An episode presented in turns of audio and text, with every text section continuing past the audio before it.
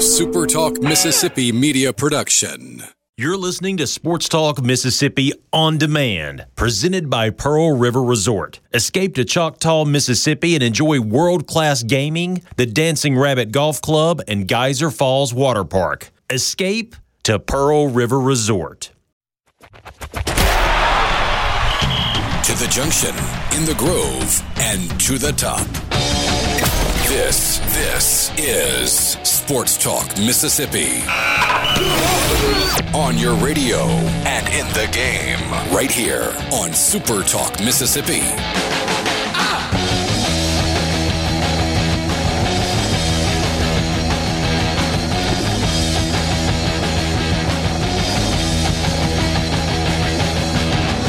Friday afternoon, Sports Talk Mississippi streaming at supertalk.fm. Glad to have you along for the ride. Richard Cross, Michael Borky, Brian Haydad. Kind of a normal day in Sports Talk Mississippi world.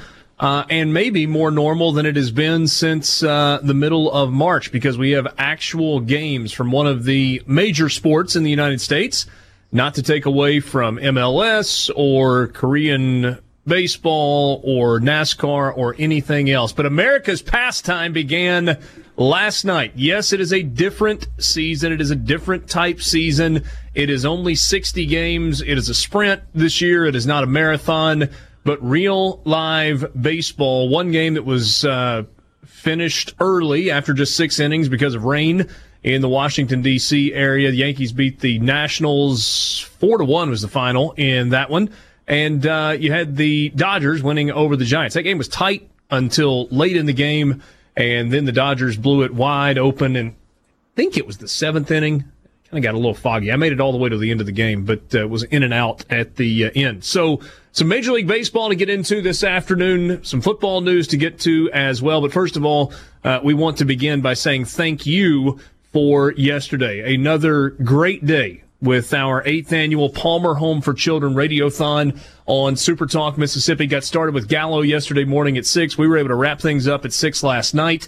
Two hundred seventy-six thousand dollars and change. And oh, by the way, until Sunday at midnight, the auction is still live at supertalk.fm slash auction. So if you would like to bid on one of the items, that is in the online auction. You can do that online at supertalk.fm slash auction. That will give us a chance to uh, maybe get over $300,000 before it is all said and done. Uh, your generosity once again yesterday was staggering and uh, continues to be that uh, that way on a year in and year out basis. Fellas, What's up? How are you, Borky? Uh, we didn't mention it yesterday because it wasn't exactly the day to do it. But in the year 2020, with everything that's gone on, and uh, what is it, 40% or more people have at least lost some percentage of their income, to still have a day like yesterday is remarkable. It really was. It was. It was uh, just. You know, just goes to show the generosity that uh, continues to be out there on a, a year in, year out basis. Pretty fun day yesterday, hey, Dad. Yeah, it was. a lot of time, a lot of a lot of good times, a lot of uh, good people to talk to. We raised a lot of money for a great cause, and you know, I'm, I'm always glad to be a part of that. We had a lot of fun. Certainly, we are glad to be with you. The C Spire text line is open 601 879 4395. 601 879 4395. Bull. There is a lot of it in wireless, but C Spire thinks you deserve a plan. That's actually what it says. So here's the real deal. The best plan for one or two lines, $45 each with auto pay and paperless billing. No bull. CSpire.com. Uh, again, that number is 601 879 4395 if you would like to jump in and be a part of the conversation this afternoon. So, Borky, you had the shortest ride home last night. It was a little longer for Hey Dad and me. Uh, I listened to Yankees Nationals on my way home. Hey Dad, don't know if you did or not. Uh, I do know because I texted you late that uh, you were watching uh, Dodgers Giants once you made it back to uh, made it back to Starkville last night. Baseball so season good. is finally here. And, and it felt like baseball season with the Giants getting absolutely throttled by the Dodgers, unable to scrape anything across offensively, making stupid mistakes. Feel, I mean, it feels like July baseball to me. Base running was not great. Uh, I, I, texted poor. you that at, at one uh, one particular point. That was when they uh, they got caught in the rundown. Yeah, Yeah, just not, a not great. big wide turn at third base for no apparent reason at all. But it, it fell apart with the bullpen because this was a, so the Giants had a one to nothing lead early. It was one to one. Was it into the seventh inning that it was still one to one? Sixth, I think. Yeah. Okay, It was- it's in the sixth inning. And then the floodgates open. And the Dodgers ultimately win the game eight to one, but it got out of hand when they uh, they gave up what uh, five runs. Yeah, it was in the bottom of the seventh. Five runs in the bottom of the seventh, two more in the bottom of the eighth, and the final score is uh, a, a little deceiving. And it was your boy Tyler Rogers, the uh, um, low submarine guy. And look, anybody wearing a Giants uniform is your my boy, hey Dad. All right, all right. I'll, I'll take that.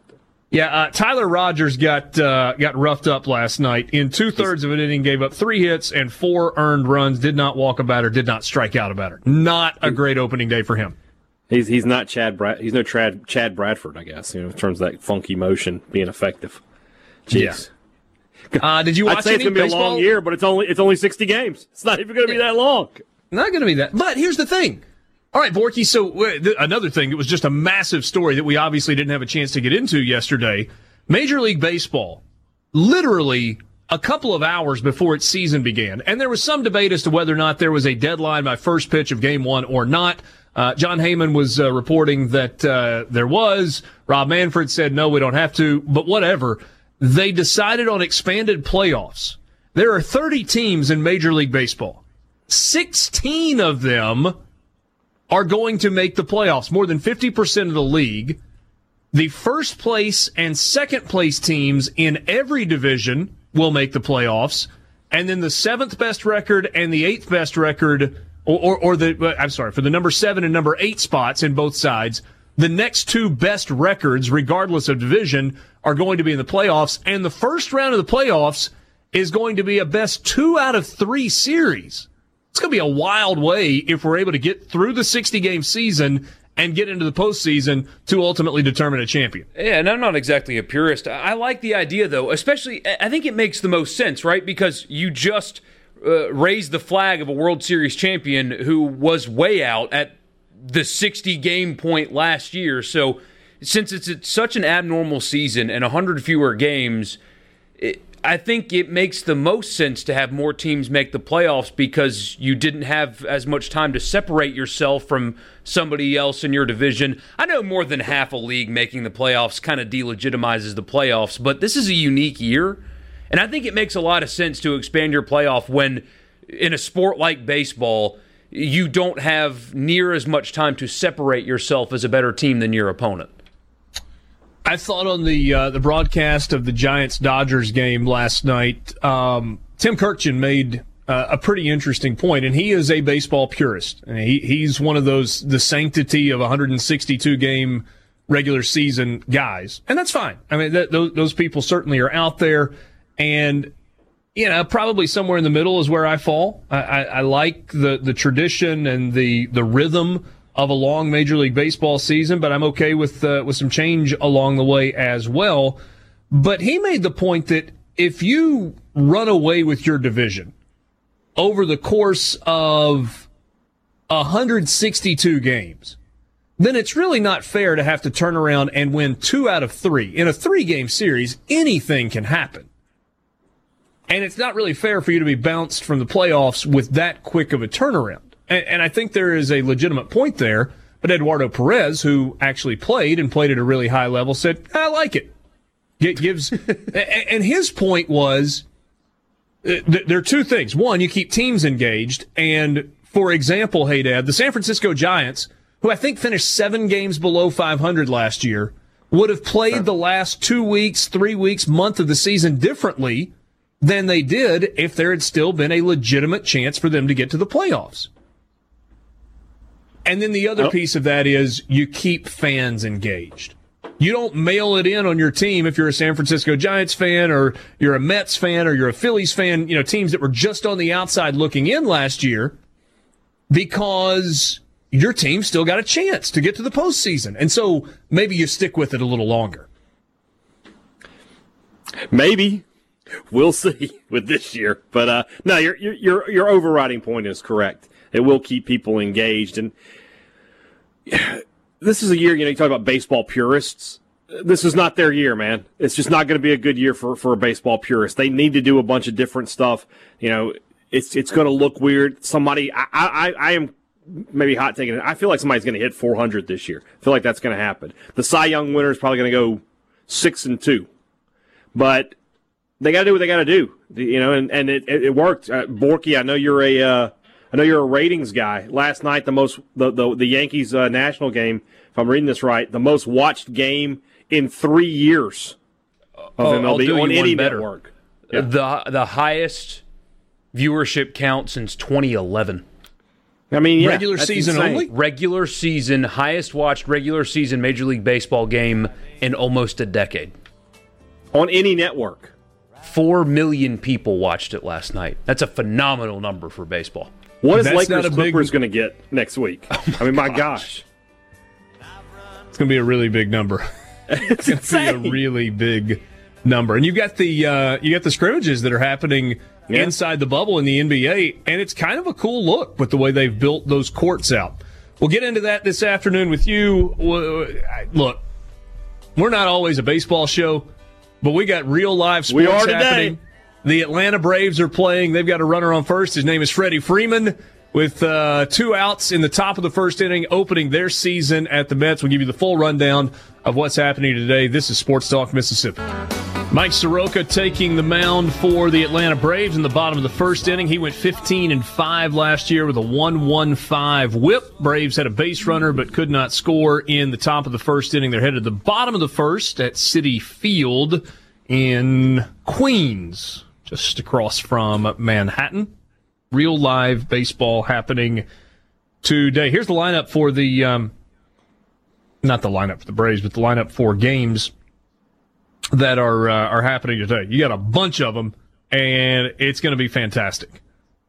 Also, something we'll get into this a little bit later. I don't know if you guys have seen this story or not, but Fox's plan for how they are going to televise baseball, and I think they've got a quadruple header on television tomorrow, is going to look different than what you're seeing on ESPN or on your local broadcasts.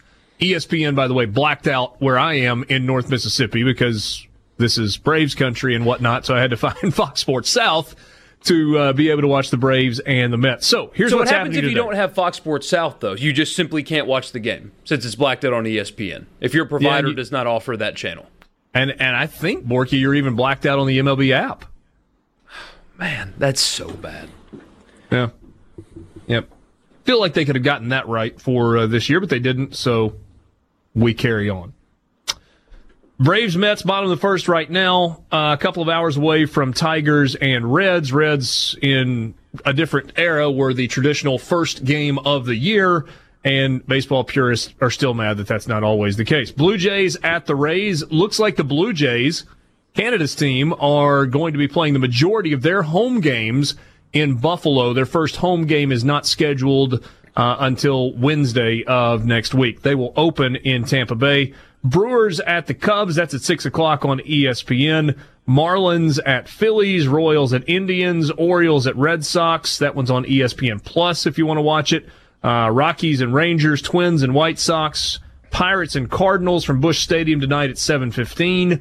The Mariners are at the Astros. That game's at 8:10 on MLB Network. Diamondbacks are at the Padres, Giants, and Dodgers is at 8:40 tonight. ESPN first look at Mike Trout this year as the Angels will be at the Athletics. So that's the lineup of baseball games that are happening today.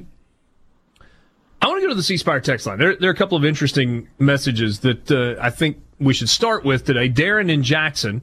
By the way, 601 879 4395 if you want to be a part of the show. Love to hear from you. Darren says, as a sports starved as I am, sadly, I won't be watching any baseball or football if they are kneeling. I know they won't miss me. I wore my country's uniform for 10 years and I won't respect spoiled millionaires who won't respect a country that afforded them the ability to become millionaires. I'll just get my sports from sports talk only. Darren, we, uh, first of all, thank you for your service. Secondly, thanks for being a listener. We're, we're glad to have you, and hopefully um, you, will stick with us. Uh, so, so let's marry that with um, one other message that we got. Hogman said he wants to know what we think about the Black Lives Matter symbol on the mound. So I think we can kind of roll these two things in into one discussion. First of all, I would prefer that the Black Lives Matter logo not be on the back of the mound. And here's why. The organization, like the official organization, Black Lives Matter, um, I think largely is a hate group. It's not about equality and justice. They have very, very strong ideas that are about revolt and destruction and other things along those lines. Now, let's make a clear delineation between the official organization Black Lives Matter and the concept of Black Lives Matter. I'm 100% on board with the concept that Black Lives Matter. The, the, the phrase just as it stands, because of course they do. And there are a lot of good things that hopefully are coming out of uh, a raised level of awareness that we need to do some things to level the playing field for all Americans. And, and so while I am on board with the concept fully of Black Lives Matter, the organization itself, I am could could not be more against what they are promoting. And the problem that I see is so many people don't know the difference in the two. And that's the reason that I would prefer not to see that logo on the back of the mound. Now, Darren, I, I understand what you're saying about not wanting to watch because of kneeling, and I respect that opinion. 100% I respect that opinion. But that's not where I am on this. And it's because I love sports so much. I want to watch the games. I think Hey Dad will jump on board with that. I want to watch the football games. I want to watch the baseball games. I want to watch these guys who are the best at what they do participating at a high level. I do not like kneeling during the national anthem. I understand why it's happening. But my preference would be a different form of protest, which is what the majority of the players yesterday did leading up to the start of those two games Yankees Nationals and Dodgers Giants. They had the long black cloth that they stretched basically from foul pole to foul pole, and all of the players knelt holding that cloth as kind of a symbol of unity and speaking out about social injustice and, and whatnot. And then the majority of the players stood at attention for the national anthem. Some are going to continue to kneel.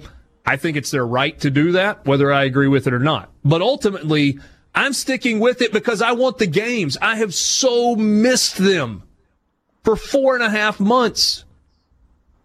Baseball was supposed to be our good old friend, kind of like your, your dog that's just there with you every day. And it hasn't been.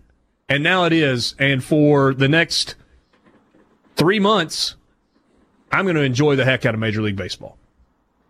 Sorry, guys. I used a lot of that time. Jump in, whatever you think. Oh no, it, well said. Um, I, I, read an interesting article today. Mark Cuban actually tweeted it, and it was an article trying to describe the difference between the organization and so and and just the phrase itself. And basically, the motivation for sharing the article was when you see it on our courts next week, no, it's not a support of the ideals of the organization, but a support of the phrase and, and, the movement that way. That was the, the genesis of this article. And, and that kind of spoke to me. And that's why I replied to Hogman on the, the text line, where seeing it on the mound, it, it, I didn't even think twice about it last night because I know the reason why it was put there was not because Major League Baseball supports uh, things that the organization itself, the leadership structure in the organization supports. I know they're putting that there because they are – in support of the phrase and what it means on the surface. And so I, I didn't think twice about it after that.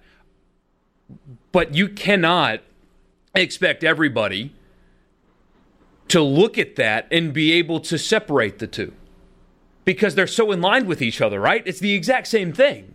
And it's tough. I'm going to keep watching. I'm going to watch the NBA when it starts next week, and that phrase is going to be on their court. And it's it's not going to bother me because I, am okay with one of the Bosa brothers, I forget which one, who had a bunch of pro Trump tweets that he had to take down because of backlash. I'm okay with him wearing a red Make America Great Again hat and tweeting whatever he wants. It doesn't bother me. The same way uh, having a player go to a Black Lives Matter rally. It doesn't bother me either. I couldn't care less. You do what you want to do that makes you happy. As long as the games are on, I'm going to watch them.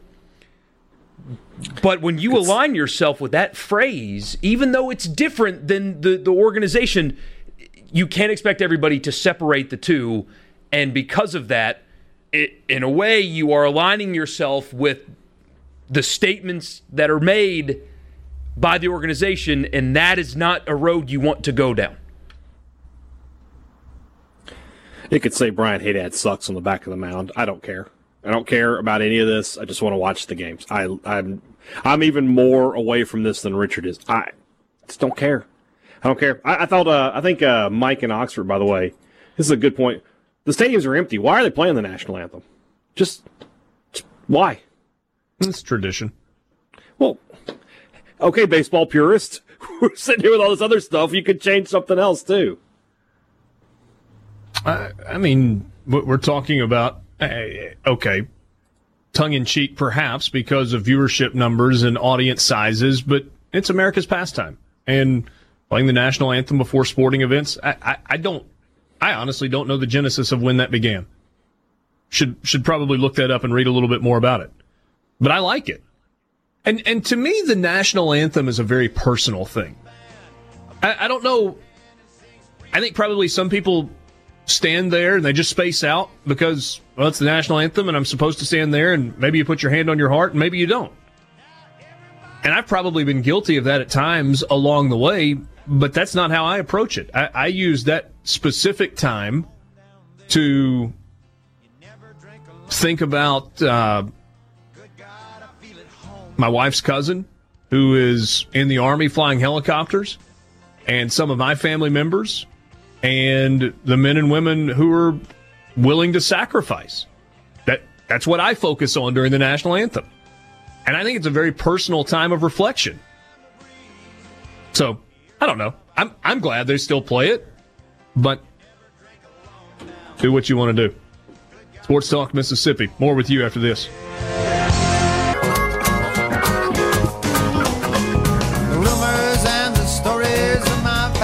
Mets and Braves scoreless in the bottom of the second inning. You realize Mike Soroka was seven and one on the road as a starter last year? Really good season last year. Mets have got a runner on first with one out in the bottom of the second inning. Uh, if you watched baseball last night, one of the things you noticed was um, people are calling them cardboard, probably corrugated plastic cutouts. Makes them waterproof. All in the stands. And we've talked a little bit about that, that, you know, you could get that. Hey, Dad, we talked about the fact that uh, we could have put your picture in the seat somewhere at the, uh, at the Giants ballpark. Yeah. And what did you think of them? Uh, it's just another one of those things, you know. I just, I'm, I'm really not paying attention to it. Uh, I mean, they're funny, you know. It would be, it would be cool to have my, my picture up there in San Fran, but you know, at the end of the day, it's just, it's just one interesting. My daughter, who doesn't care about sports one lick, thought it was hilarious though. Yeah. Um, Borky, did you watch last night? I did, yeah. First game uh, more so than the the second game. Got a, a, bit of an early bedtime. That was a late first pitch, but uh, and I'm not a big baseball guy. I enjoyed watching it though. I don't hate baseball. It's just not choice number one. I loved watching, but what kept killing me during the game and I appreciate trying to make it feel like it's a regular game. But the piped in crowd noise, whoever was hitting the buttons, was really bad at their job. Hmm. I mean, there were multiple times on like a routine foul ball where the guy would hit like loud cheers. And so guy would just foul one off and it would go, you know, into the seats behind him and suddenly you'd hear a crowd roar. It's like, well, it, it, come on, man. Just don't hit that button. Just leave the crowd murmur what it is if they adjust that, it'll be better because last night it felt really choppy and almost like you were receiving audio from a different game than the one you were watching. And so if they clean that up, it'll be better. But last night, that stood out to me. It's just, that was so bad, and they didn't need it. I thought the crowd noise, whoever was pressing the button for the Dodgers Giants game last night, was was better. Was mostly accurate and kind of lined up with what was happening. Uh, one of my favorite tweets was it really would have been funny if with the uh, the cutouts behind home plate for the uh, the Dodgers game, the Giants game. Sorry, it just was at Dodger Stadium. Hey, Dad. It is fine. Uh, Well, it, it, looks like the Giants didn't really show up anyway. So yeah, it's i- true. if they had waited until the third inning to put the cutouts in place and then pulled them out at the end of the sixth, my favorite that, that tweet whole was they, they, arrive late, said- leave early thing for the Dodgers. Somebody they showed the concourse with everything being closed, and somebody had a picture of it that said the only correct way to eat a Dodger dog, and it was just don't eat one. Um. So did you see what Fox is going to do? They are the going virtual fans. they're going virtual fans. And they're going to be in the home team's paraphernalia and they're going to wave their arms and cheer and uh, put noise with it as well. And the story that I read last night says that the NFL is watching closely and that this developed technology has kind of been in conjunction with the NFL. And, so what you see on Fox's games, both Big Fox and FS1 tomorrow, will have virtual fans in the stands to go around with the crowd, uh, along with the crowd noise, and that this may kind of be a test run. Not that Major League Baseball is a guinea pig, but we just haven't gotten to the NFL yet. And this may be what you see when the NFL season rolls around. you've seen some of the the videos of it, haven't you?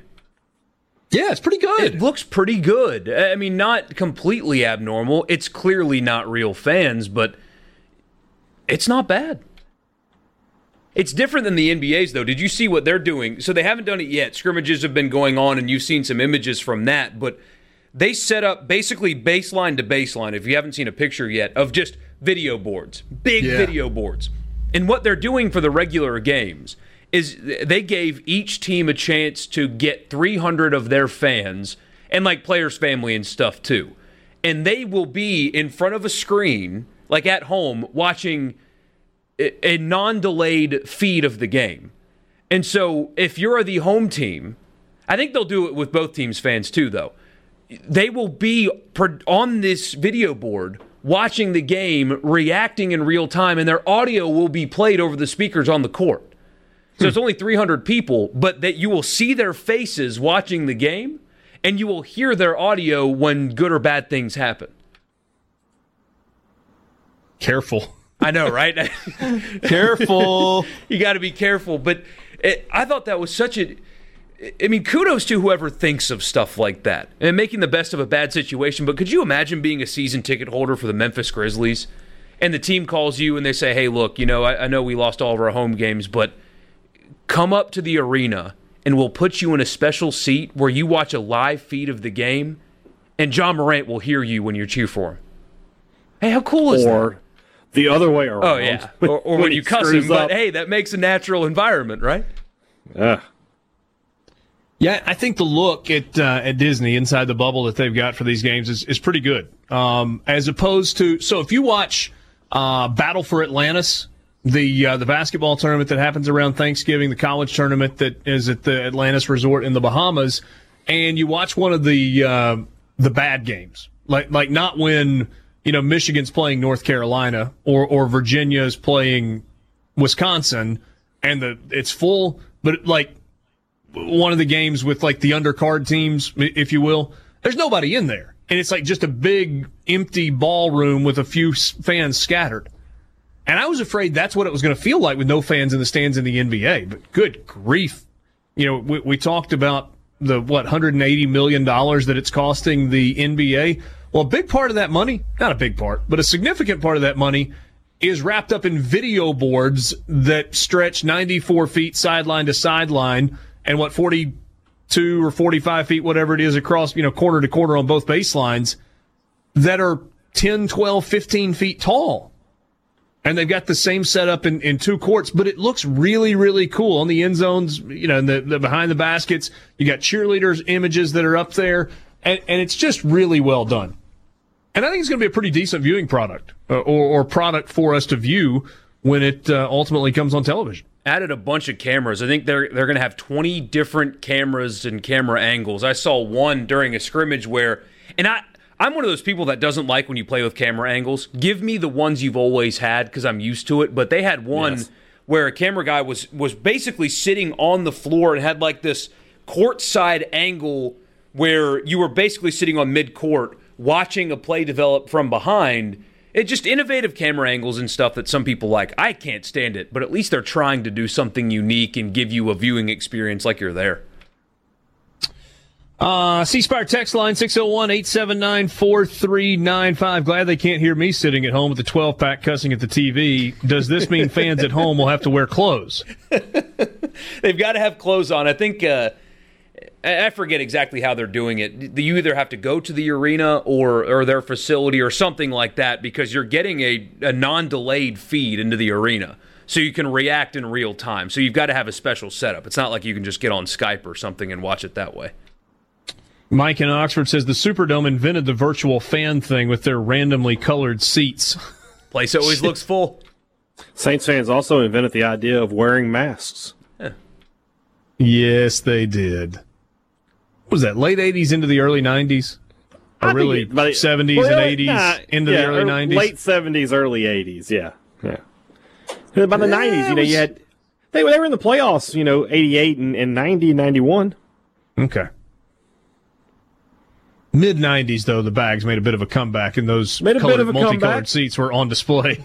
Those, those, those, the Ditka years. Yeah. Um, if you want to uh, be part of the show, you can on the C Spire text line 601 879 4395. So, the two games that were played last night, we talked a little bit about the uh, the game with the Giants and the Dodgers. Uh, so, let's just dig a little bit deeper into that game. You had a scratch. Uh, Clayton Kershaw was supposed to start the game, had some back soreness, was put on injured reserve right before the game began. And as a result, you got uh, Dustin May as the starter. He went four and a third, gave up seven hits, but only allowed one run in the game. Johnny Cueto, four innings, five hits, one earned run for the Giants last night. Were you pleased with how uh, Cueto pitched? Yeah, I thought it's been, it's been off for so long, you know, battling injuries. Uh, yeah, I thought he, I thought he looked okay. You know, it's obviously a little first game rustiness, but I feel like he- he'll be all right. You know, he's he's a decent frontline number one starter at this point. Huge game last night for uh, Kiki Hernandez for the Dodgers. He drove in five runs in the ball game. He was four for five with two runs scored and five runs batted in, including a home run last night. Uh, he's hitting 800 early in the season, and so uh, Hernandez awfully good start last night. Um, you, you look at the order for the Giants, and you got some pretty familiar names. And then you got some guys that you never heard of before. Also, I mean, obviously you you're not a Giants recognize, fan, yeah. yeah, uh, you know, you you certainly recognize Pablo Sandoval, and you recognize Hunter Pence, and you recognize uh, Yastrzemski, uh, but you got some some guys on there that are relatively new and untested. We'll see how that works out for the Giants, who also have a new manager this year. When we come back, we'll take a look at uh, the first game that was played. It lasted only six innings. A couple of pretty darn good pitchers on the mound. Uh, that big contract doesn't look so bad for Gerrit Cole. Complete game, one hit shutout. Oh, not right. Not a, he, he gave up a run. Gave up a solo home run. Complete game, one hitter in his debut. Sports Talk Mississippi. We'll be back.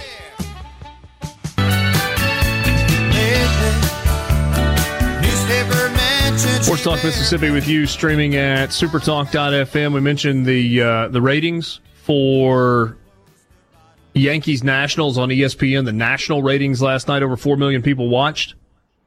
In San Francisco last night, Giants Dodgers drew a 6.9 rating, highest rating Nice. for a regular season game in that market since 2013. Thank you, hey Dad. You're welcome. Sophomore It humor good. for the win. It felt good after all these weeks. We haven't had anything like that to talk about. We haven't had one of those. It felt good. Yeah. It's pretty remarkable. And, and I, my question is will baseball continue to be like this when everything else starts happening? Now, luckily for them, I mean, it doesn't appear like college football is going to start on time. Uh, with the ACC's news, we'll probably talk about later. They're going to delay the start of their season. I mean, that's inevitable. And if they delay the start of their season and they're still working with the SEC, you might expect the SEC to do the same, although that's getting way ahead of my skis. The point is, other things are going to start happening. You've got the NBA coming back next week. They're going to have regular season games and then playoffs, and NFL training camp is starting soon. They're going to start playing in September. Can baseball maintain these massive numbers? Like, is the interest still going to be there when other sports start going yeah. on? I, I, Jane and I were talking this morning. She went to sleep at like 9:30 last night, and I said, "All right, I'm going to my office, just sit up there and watch baseball until midnight," which is exactly what I did, and then hung with Sports Center for a little while after it was over to you know catch some highlights. Um, and I had not. Uh, I don't think we turned the television on the entire time we were on vacation, so I hadn't seen any of the highlights. I, I wanted to see what the the NBA inside the bubble gyms looked like, uh, and so it's kind of why I hung with it as well. But I told her this morning when we were talking it's just so frustrating. And, and I'm not going to be frustrated. I'm glad that baseball's back. I'm going to watch it. I can choose what I want to watch. But baseball, which has dwindled in terms of fan support nationally, not regionally, but nationally, over the course of the last 15 years or so, had this unbelievable opportunity to do a month or six weeks worth of ratings like we saw last night because nothing else was going on. But they, hmm, there are a number of profane words that he immediately popped into my head. Uh, they compli- uh, complained and whined. They, uh, you know, back and forth on Twitter about, oh no, we're not playing. Oh, we're going to play this time. And, and ultimately still didn't come to an agreement. It was no. ultimately the owners just set the season and now we're playing. And man, I, I don't know if you guys saw it or not, but Major League Baseball put out an, oh, well, no, it wasn't Major League Baseball. It was, oh, it was one of the national writers who wrote it and Jon Hamm voiced it. I retweeted it yesterday. The, the baseball, welcome back friend, welcome back old friend video. I had tears well up in my eyes when I was watching that yesterday morning because I was so excited that baseball was back. And I don't care if you laugh at me for having tears about baseball being back. That was me. I, I, I'm owning it. It was great. And they had a chance to capture an audience that has gone the other way. There's no guarantee they would have been able to hold on to that audience, but they had a chance to try, and instead they jacked around for four months. And then finally, so, so what have we got? We got baseball all by itself for a week instead of a month or six weeks. And so you- enjoy what you get, Major League Baseball. People are going to rave about you for a week. And then the diehards will stick with you. And you sold another shining example of how much of a disaster that negotiation was. I remember last week everybody was writing columns about how the NFL dragged their feet and took too long, and uh, I can't believe they didn't have an agreement in place. It's basically done. They're all good. They figured it out. Didn't really deal with it publicly. Happened over the course of a couple of weeks, and the NFL training camp's good to go. Financial agreements, everything's basically done. Yeah, good for them. Glad they've gotten it worked out. Figure out a way to get it done. Major League Baseball couldn't do that. I was talking with a friend yesterday, and he said, uh, and he gave me some background. He said, you know, one of the first nationally um, fantasy football leagues happened at a small country club in Arkansas. And he said, I'm, he said it was exceptionally well run. It was a great league.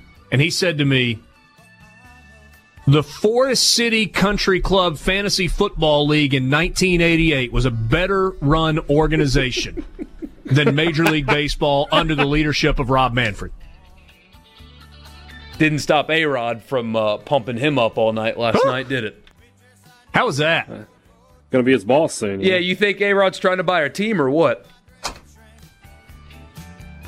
ESPN just let that air out on on their station just Watch A Rod lobby the commissioner for his ownership of a team live in, in front of millions.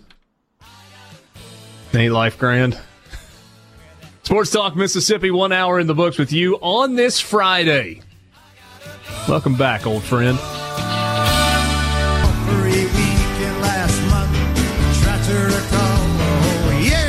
Friday afternoon with you, Sports Talk Mississippi, streaming at supertalk.fm. Richard Cross, Michael Borky, Brian Haydad. Be honest, your business deserves better, so get better with the C Spire Business Internet and Phone Bundle backed by real support. The IT experts at C Spire equip your organization with reliable high-speed internet and industry-leading VoIP phone systems, plus 24-7 local support, so you can focus on your goals. They've got connectivity covered. See how C Spire can power your success today at cspire.com slash business. C Spire text line 601 879 4395. 601 879 4395. We got a text at the beginning of the show from Tony from Clara who said would like to hear your latest thoughts on what our college football season will look like. How many games? When will it start? Same playoff system, etc. Borky, you and I were talking about that during the break. Um, first of all, you remember a couple of weeks back, Greg Sankey said that you could expect an announcement sometime around the end of the month. Yep. I don't think that's going to happen. Not a not a big announcement. Not not like like if if you're sitting here going, okay, today is July 24th one week from today is July 31st. That is the end of the month. No question that by next Friday afternoon at this time, we are going to have a definitive plan of what the college football season is going to look like in the Southeastern Conference. I don't think you're going to get that. There may be an announcement. they may put out a statement. Greg Sankey may do an interview with somebody where he says, yeah, look, we're, we're not ready to make a, a, final determination. We feel like time is still on our side. We're going to proceed as if we are playing on Labor Day weekend, and we'll do what we've got to do. That wouldn't surprise me. But I don't think that by next week, you're going to have some announcement where the SEC says, all right, here's the plan. We are going to play nine conference games. We are going to play one non conference game against either a team from the Big 12 or the ACC the SEC championship game will be on this date, and we look forward to sending a representative to the college football playoff. If that's what you're hoping for, I don't think you're going to get it. Not in the next seven days. It, they really don't need to rush either, right? I was thinking about this earlier today, and I mean, if they decide to delay the season, uh, it's not like you need to announce it today or next Friday or the next Friday. The guys are already practicing, in a two or three week delay of the season to get everything together uh, wouldn't stop them from practicing either. So they're already doing everything that you're asking them to. And on top of that, it may give you a little time to figure things out once all the other students come back to campus although the classes and stuff are going to look different, as you reminded me, they're still going to be in town and on campus. So it gives them a little bit of time to also figure out how that's going to work. But it's not like you need to make that call today. What's two more weeks of conditioning and practice to these guys? Nothing really.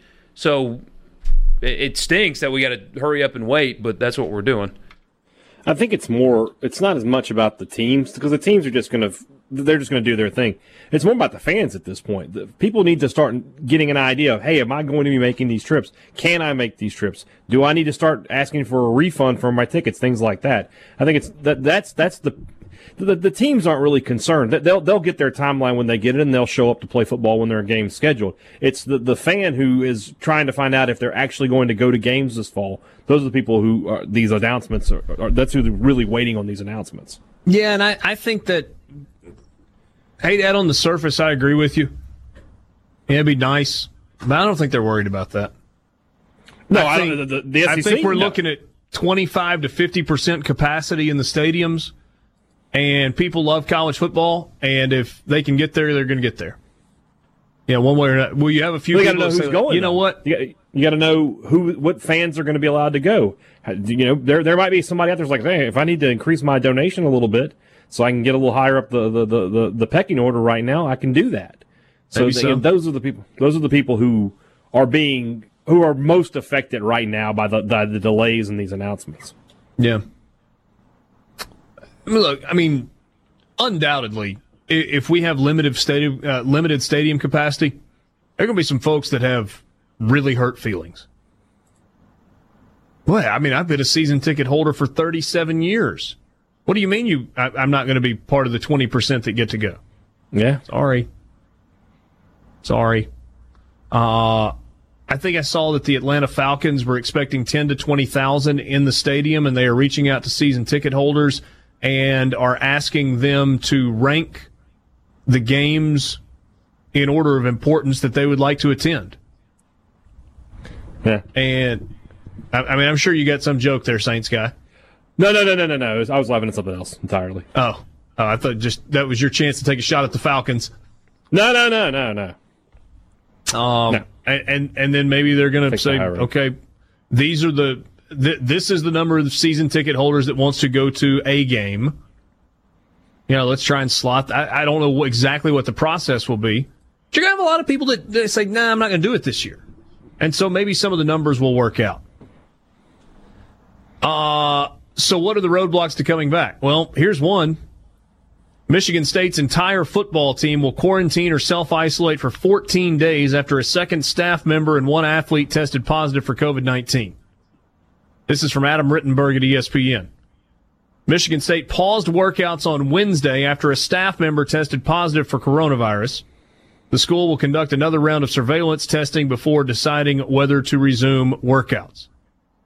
So they have two staff members and one player that have tested positive and they are quarantining or self isolating the entire team for two solid weeks. If that's the policy, then we should just give up trying. Uh, seriously, if one positive test, and I know it's it's July, so maybe they're not willing to try to work around it or whatever, but if one positive result on your football team shuts you down for two weeks, just end it. Just cancel the season. You shouldn't have to quarantine for two weeks. It's so stupid. I, it, so I know they have a little bit more resources, but that's not going to happen in the NFL. If a player tests positive, they test the whole team, and if everybody else is negative, guess what? That player goes into isolation. You keep on pushing on. If a positive test infiltrates the Orlando bubble, they isolate that dude, and everybody else pushes on. Major League Soccer, when they went to Orlando for their bubble, had a, a, a bunch of positive tests to the point where people were worried uh, about the event even going on because a bunch of people had tests. But guess what? They isolated them, tested everybody else. They were negative, so now they're playing soccer. Michigan State has the resources to test the, the entire team tomorrow. And if they're all negative, you practice. And then they have the resources to test them all again on Monday. And if they're all negative, you keep going. The fact that one negative test shuts a team down for two weeks not only is nonsense, but it's reason for you to not even play a season at all. If that's the protocol, And, in fairness, it's, it's, three. It's not one. I mean, it's it's an assistant One player. coach or staff member on Wednesday, another one on Friday, and a player. So it, it, it's three as opposed to one. But yeah, I mean, I agree with you. You you can't do that. It Just doesn't make any sense. I mean, unless there's something that Michigan State is not telling us, that it was the strength and conditioning coach and he was in the face of every single player while they were in the weight room and was not wearing a mask. But look, I mean, if, if you're following the protocols and you're wearing masks and you're social distancing, you're not going to have a full team outbreak because you got three guys. Put them in isolation. Test everybody and go on about your business. And that, that's, that's the thing. Okay, so I, I had a friend text me the other day said, What's got to happen for college football to, to be played this fall? And I said, Oh, I'm just playing with numbers here. But I'd say over a one month period, you know, July 1 to August 1, July 15 to August 15, August 1 to September 1, whatever the, just, you know, arbitrarily pick a time frame, that you need to see probably a 50% reduction in positive tests. And you need to have about a 14 day window of a downward trend in each state in the SEC footprint. And the counter was, well, why do you need to see a reduction in positive tests? Other than for perception. So it's a reasonable question because we're having positive test spikes, but death rates are staying flat. And then I said, here's the other thing that's got to happen. You got to have 14 presidents, Dr. Keenum and Dr. Boyce included, who say, we're going to play football because we think it's okay to play football.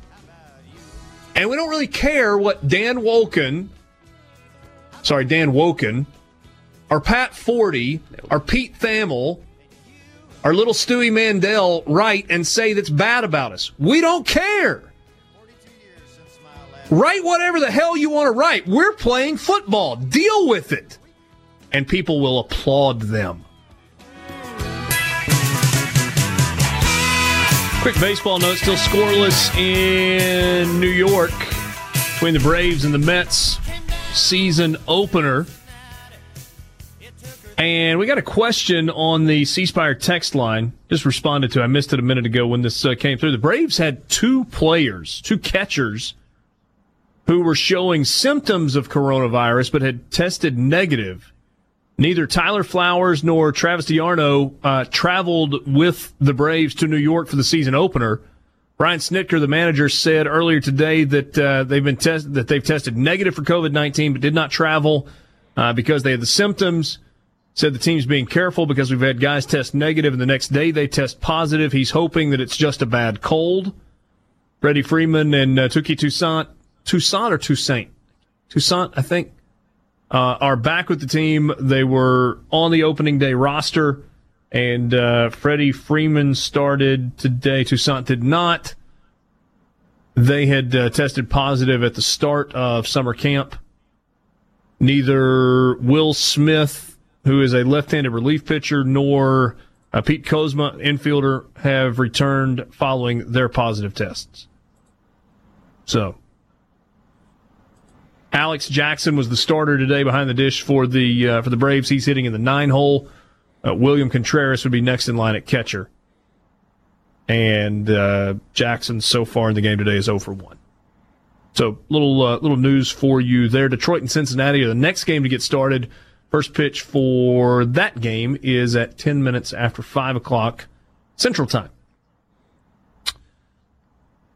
So we're doing the best guess thing. Some of you said, uh, I mean, these were some, uh, these were great. Keep politics out of sports. Can't do it. I mean, we're just in it. You can't keep politics out of anything at this point in time. We it's talked just, about this, I think, on Monday, but basically what I said is if you want to consume sports this year at all, you're you're going to see it. You saw it in baseball last night. You've seen it in NASCAR recently. You saw it on the PGA Tour. They did a uh, moment of silence at 8:47 because that's how long um, that officer had his knee uh, on the neck yeah. of George Floyd. I mean, it's it's everywhere. It's going to happen in the NFL.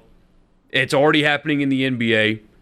Your college football teams have likely already supported it. One of our texters is a Tennessee fan. They're planning on wearing black jerseys this year for that reason to support Black Lives Matter and auction them off to support that. You will not be able to avoid it. So, if you want to consume yeah. sports, you're gonna see that at some point. It's inevitable.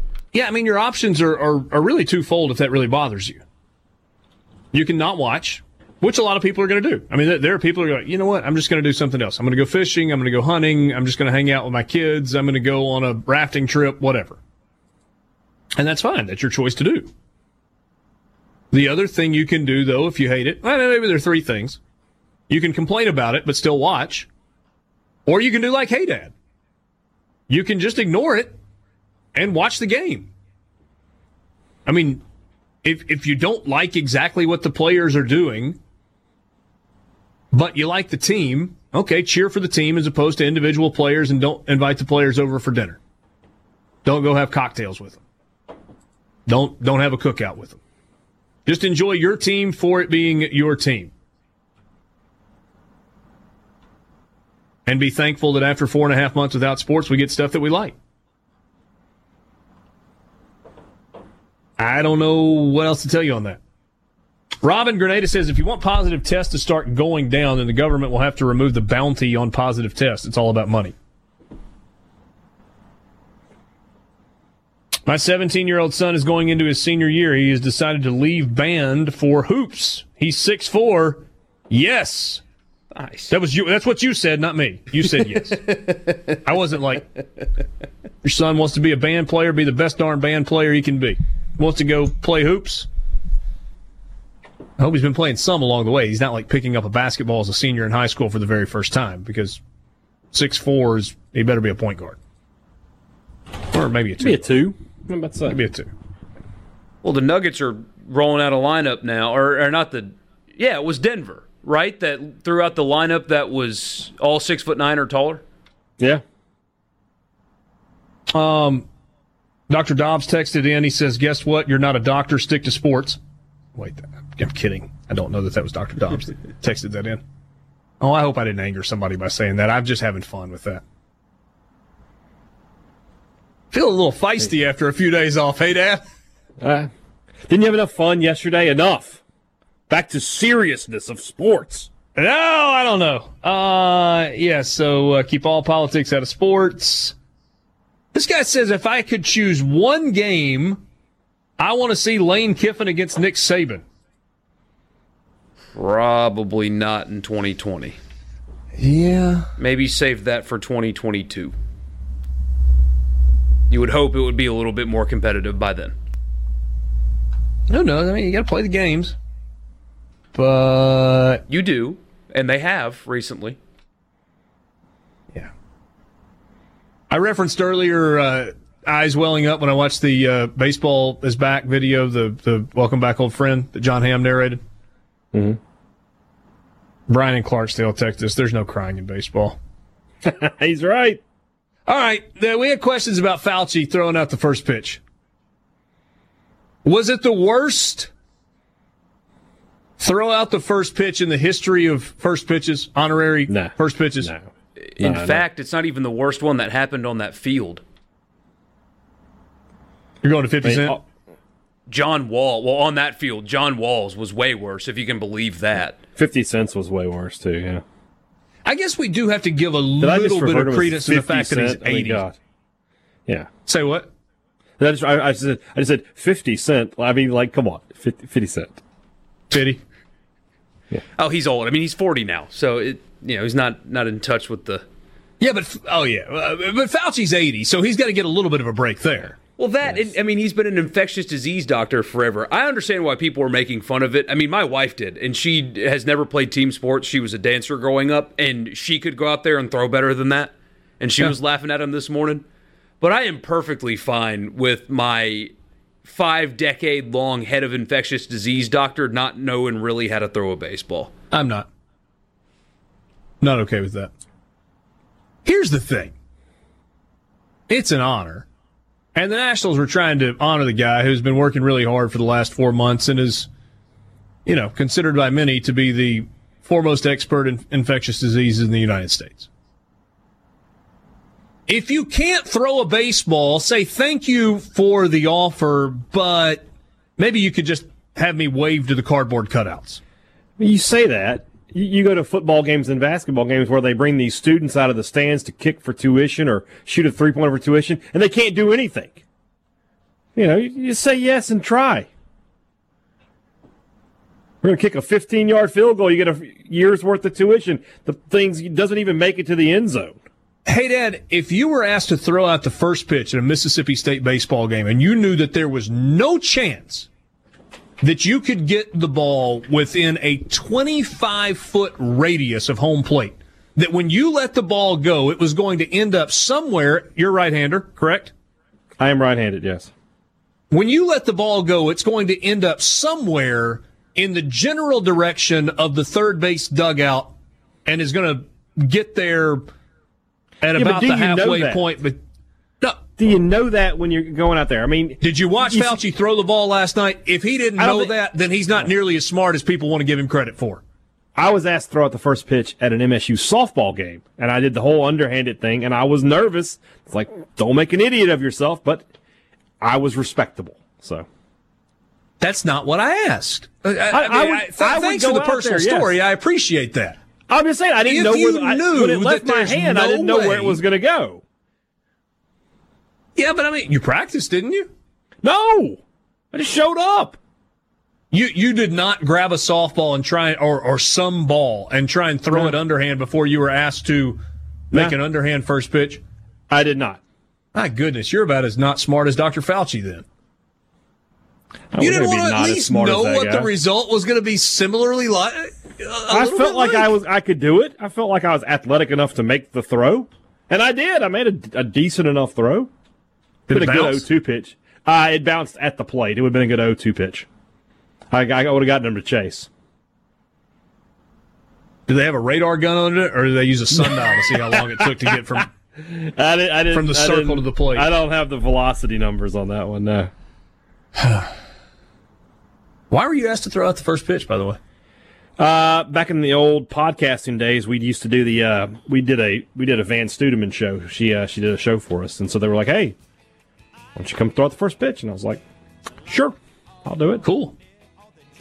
Yeah, it was. I, I still have a hard time believing that if you knew you could not get the baseball within a 25 foot circle of anywhere around home plate, that you'd be like, you know what? I'd love to do that. Again, I it's see like, people every week and during football who can't kick the football two yards sign up for that kick the field goal for tuition contest. People just they just they want to try. They want their moment of fame. Sports Talk Mississippi, streaming at supertalk.fm. Borky, poll question. Should Fauci have thrown out the first pitch knowing he wasn't going to get it anywhere close to the plate last night? Yes or no? May have to work on the amount of words, but we'll do it.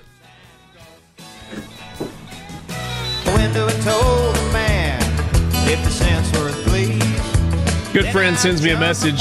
C Spire text line 601 879 4395. He said, It's ceremonial. Stand 10 feet from the catcher. You don't have to try to be Nolan Ryan. There's that too. It's a reasonably yeah, good point. But, uh, you know, a, an adult man not being able to throw from the mound to home plate yeah, is also 80. embarrassing in and of itself. I'm not talking about Fauci. I'm, I'm fine with him throwing it in the first base dugout. He's an infectious, he's an old infectious disease doctor, super nerd. Which is which is what Jason said. Did anyone expect Dr. Fauci to throw a good pitch? He's 80. He's a professional nerd. You do you, Doc. I don't care if the ball landed on the surface of the moon. That ain't his job. Yeah, I mean, he's a he's a. I, I want him to be as nerdy as possible. If he like was this athlete and this bro out here pounding beers and like throwing 90 mile an hour heaters from the left side on his first pitch, I'd be more concerned than him throwing it in the first base dugout because he doesn't know how to do it. All right. So for my money, you're you're welcome to disagree if if there's another one you can think of. But unquestionably for me, the greatest ceremonial first pitch in the history of ceremonial first pitches is when President Bush, shortly after 9 11, inside Yankee Stadium, toed the rubber gave a thumbs up to the crowd and delivered the strike of all strikes, like right over the heart of the plate. That was World Series game. Right? Oh, it was game yeah. three of the World Series. And he's wearing a bulletproof vest. Underneath his yeah. jacket, yes. Yeah. All right, so two two parts of that story that stand out to me. One, apparently, or, or allegedly, standing in the dugout, Derek Jeter tells him, Mr. President, if you don't toe the rubber, they'll boo you. And you better throw a strike. Okay. But uh, I've heard that all. I've always heard that. I was watching in the break a little Yankeeography four minute encapsulation of that. And this is a part of that story that I had never heard before. They're interviewing Jim Joyce, who was an umpire for that game and said a little bit before the game, we get a knock on our door and a guy comes in and he's Secret Service. And he tells us he's throwing out the first pitch. Uh, the president's throwing out the first pitch and we have to have a Secret Service agent on the field. And he said he proceeded to put on an umpire uniform. I never had heard that there was a Secret Service agent on the field with communications gear and guns tucked in every pocket imaginable that was standing on the field during the first pitch. Had you guys heard that before? No idea. Never heard I, am watching the video now. I'm looking for him. It's it, it's unbelievable. He blends in with the rest of the. Jim Joyce said we looked at him and he's got you know guns and walkie talkies and an earpiece and what, and they were like, "How are you going to hide all that stuff and try and blend in?" He said, "Don't worry about it. It'll all go away."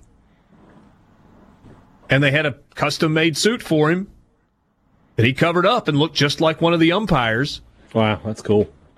And then President Bush comes into the umpire's locker room and just hangs out for a few minutes before he goes out. C Spire text line, they are Secret Service for a reason. Good point. it, it, They're not everybody uh, look at me service. Yeah, Yeah, just real quick. You don't have to always be well actually, guy. What if they ask a crippled veteran or a child to throw the first pitch? It's an honor. Do the best you can. Yes, clearly I would feel differently about it. Yeah, Richard. But Dr. Anthony Fauci is not a crippled veteran or a child. He is a grown man who knows his athletic limitations and did not have to go 60 feet 6 inches from home plate and then let one sail that ended up in the first base dugout. I'm just, you got I mean, me, you got, you got me thinking about this. So like 50 Cent, right? That's a young guy in his prime. Oh, it's ridiculous. He takes them out. Inexcusable. He, he, he can't possibly think I don't know how to do this. You know, you've watched a baseball game. You know, it's one thing, like I said, an 80 year old guy and just gets away from you. Sure, I can buy into that. How does that happen?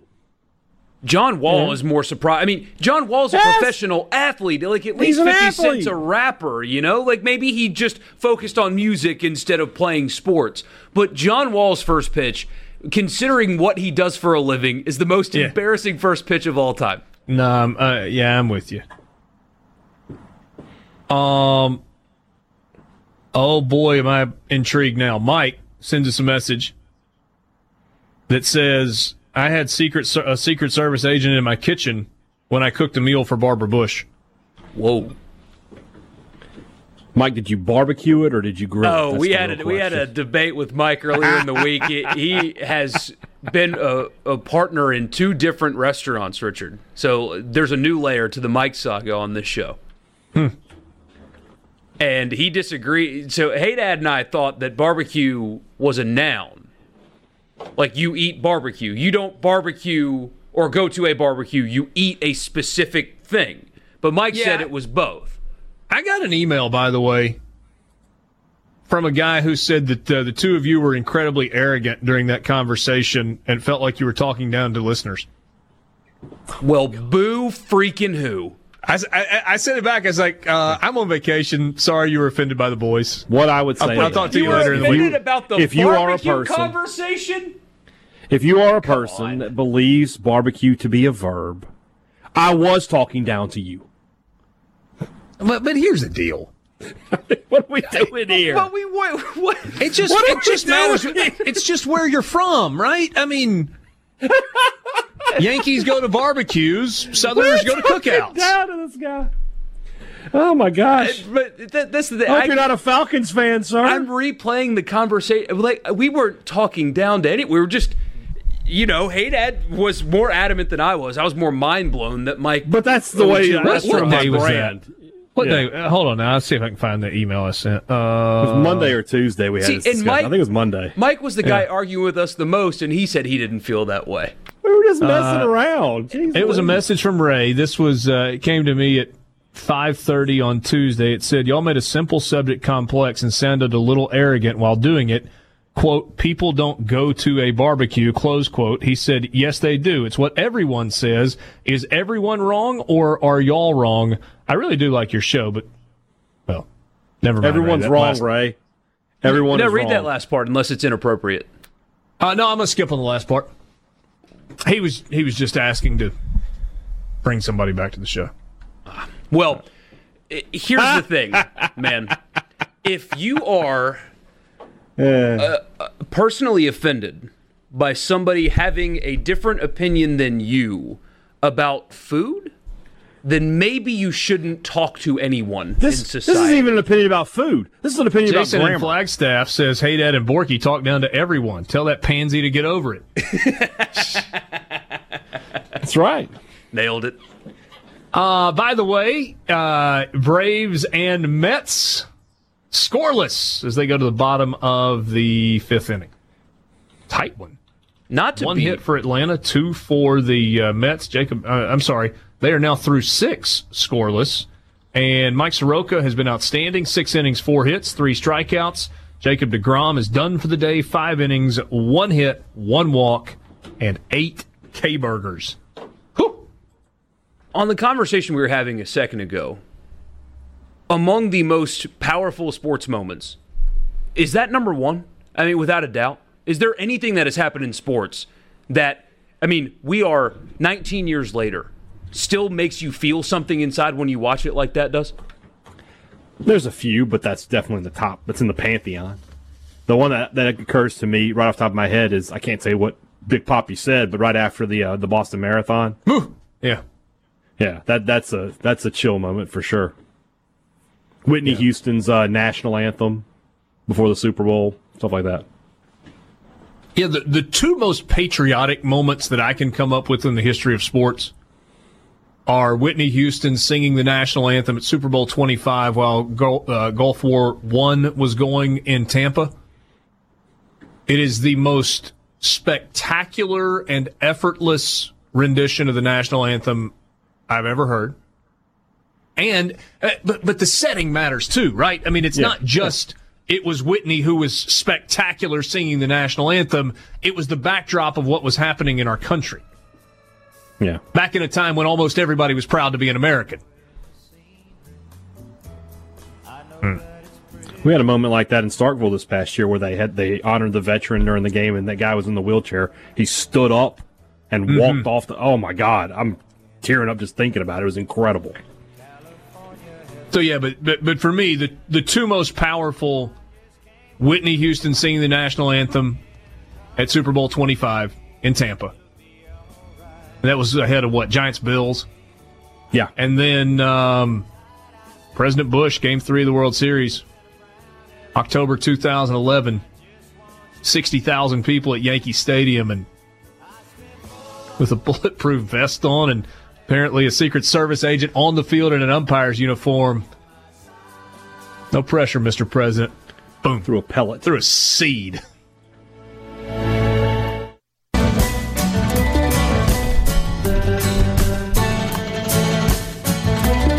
Braves got a runner at third with two out in the top of the seventh inning, trying to break a scoreless tie with the Mets. Pitchers duel at uh, Citi Field. Sports Talk Mississippi C Spire text line open 601 879 4395. If you want to be a part of the conversation, would love to hear from you on the C Spire text line again 601 879 4395. So I finished that video during the break. Yeah. So the, the Jeter story is real. Both Derek Jeter and President Bush at the time, they were doing kind of a synopsis after the fact. President says he's warming up in a hitting tunnel underneath. He said, It didn't feel to me like the President of the United States could step out in that moment and not throw a good pitch. So he's getting loose with his bulletproof vest on. Derek Jeter pops in and says, uh, Mr. President, heard you're throwing out the first pitch. Are you going to stand in front of the mound or are you going to stand on top of it? And he said, Well, I figured I'd stand there at the base of the mound down in front. And Jeter says, I wouldn't do that, Mr. President. They'll boo you. He says, Okay, I'll stand on top of the mound. And then Jeter walks out of the batting tunnel and turns back and looks over his head and says, And by the way, Mr. President, don't bounce it. They'll boo you. That's great. You're talking about the leader of the free world. He says at that point, the pressure skyrocketed.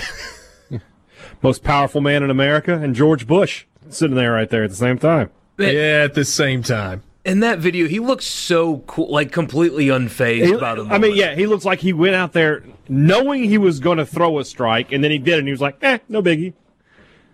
Well, there, I bet they, the- they had a writer on there. There was a journalist on there in this little mini documentary as well, and he said, um, "I didn't vote for President Bush."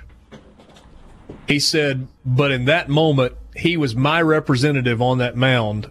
Yeah, He said, and I've never felt that way before. He said he stood out there like a brick wall, gave the thumbs up, just soaked in the crowd, and said to the entire world, "We're playing baseball. We're not going anywhere."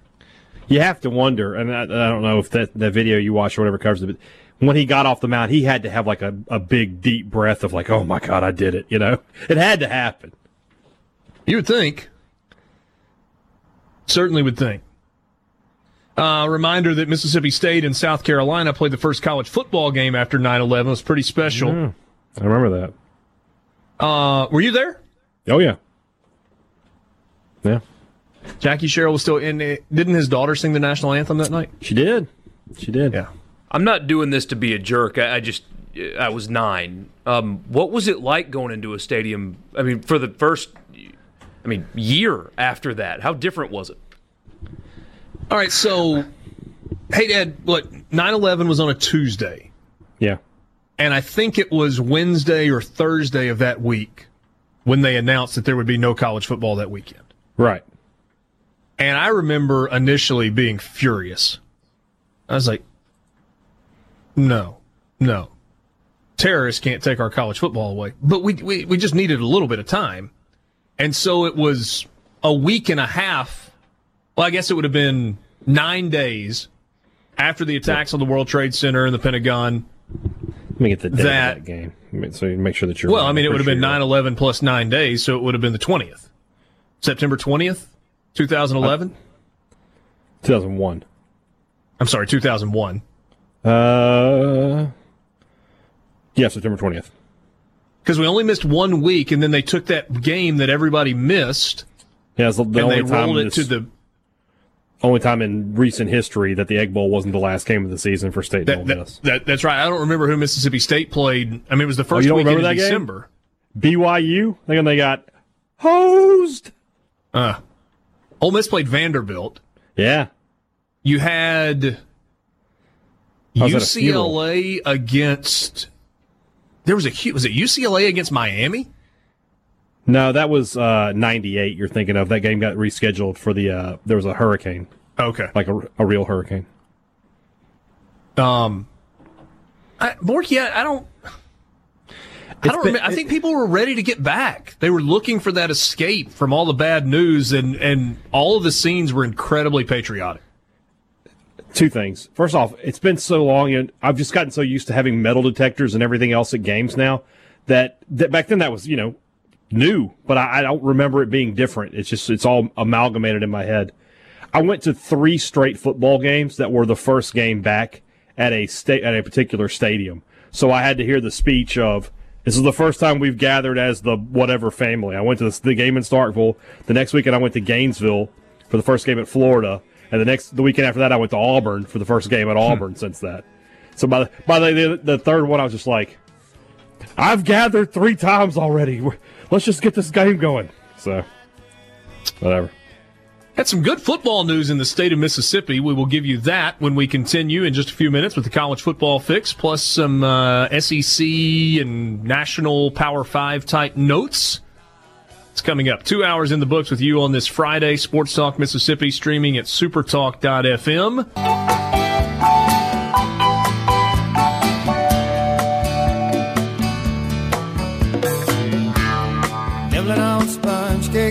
Pitches.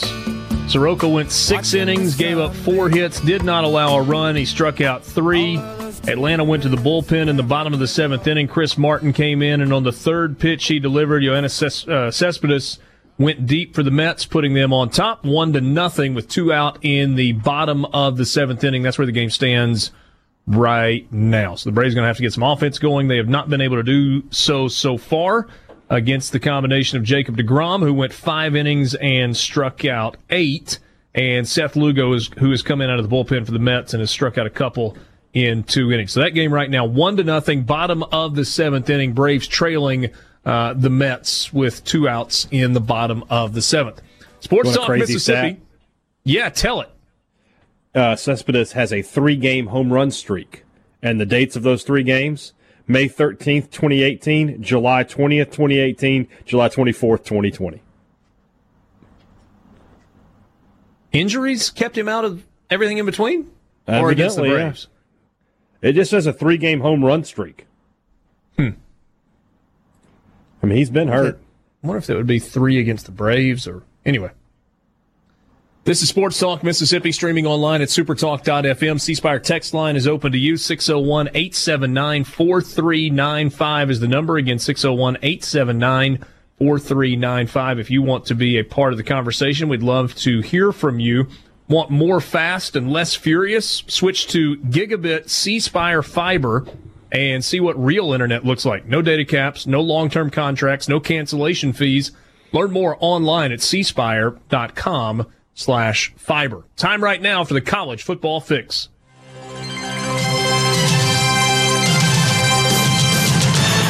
College Football Fix is driven by Ford and your local Mississippi Ford dealers. Log on to buyfordnow.com. Find out why the best selling trucks are built Ford tough. You can get behind the wheel of one today at your local Mississippi Ford dealer. Start out with a test drive. You're going to want to take it home with you. Again, visit your local Mississippi Ford dealer. First of all, this is not college football, but it is football.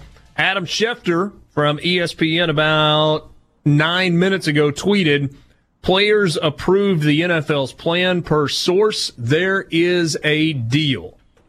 And so training camps are going to begin this weekend, right? For the Texans and somebody, and then next week in earnest? Yeah, some teams have already started bringing guys in. In fact, there was a TV station in Tampa that uh, launched their helicopter to get an above view of Tom Brady walking into the Buccaneers' uh, COVID testing facility.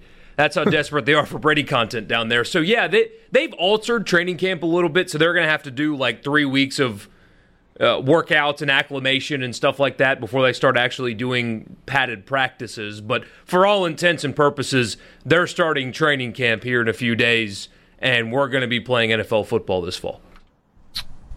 Jake Thompson, who writes at the Oxford Eagle, tweeted this a second ago and kind of makes you smile.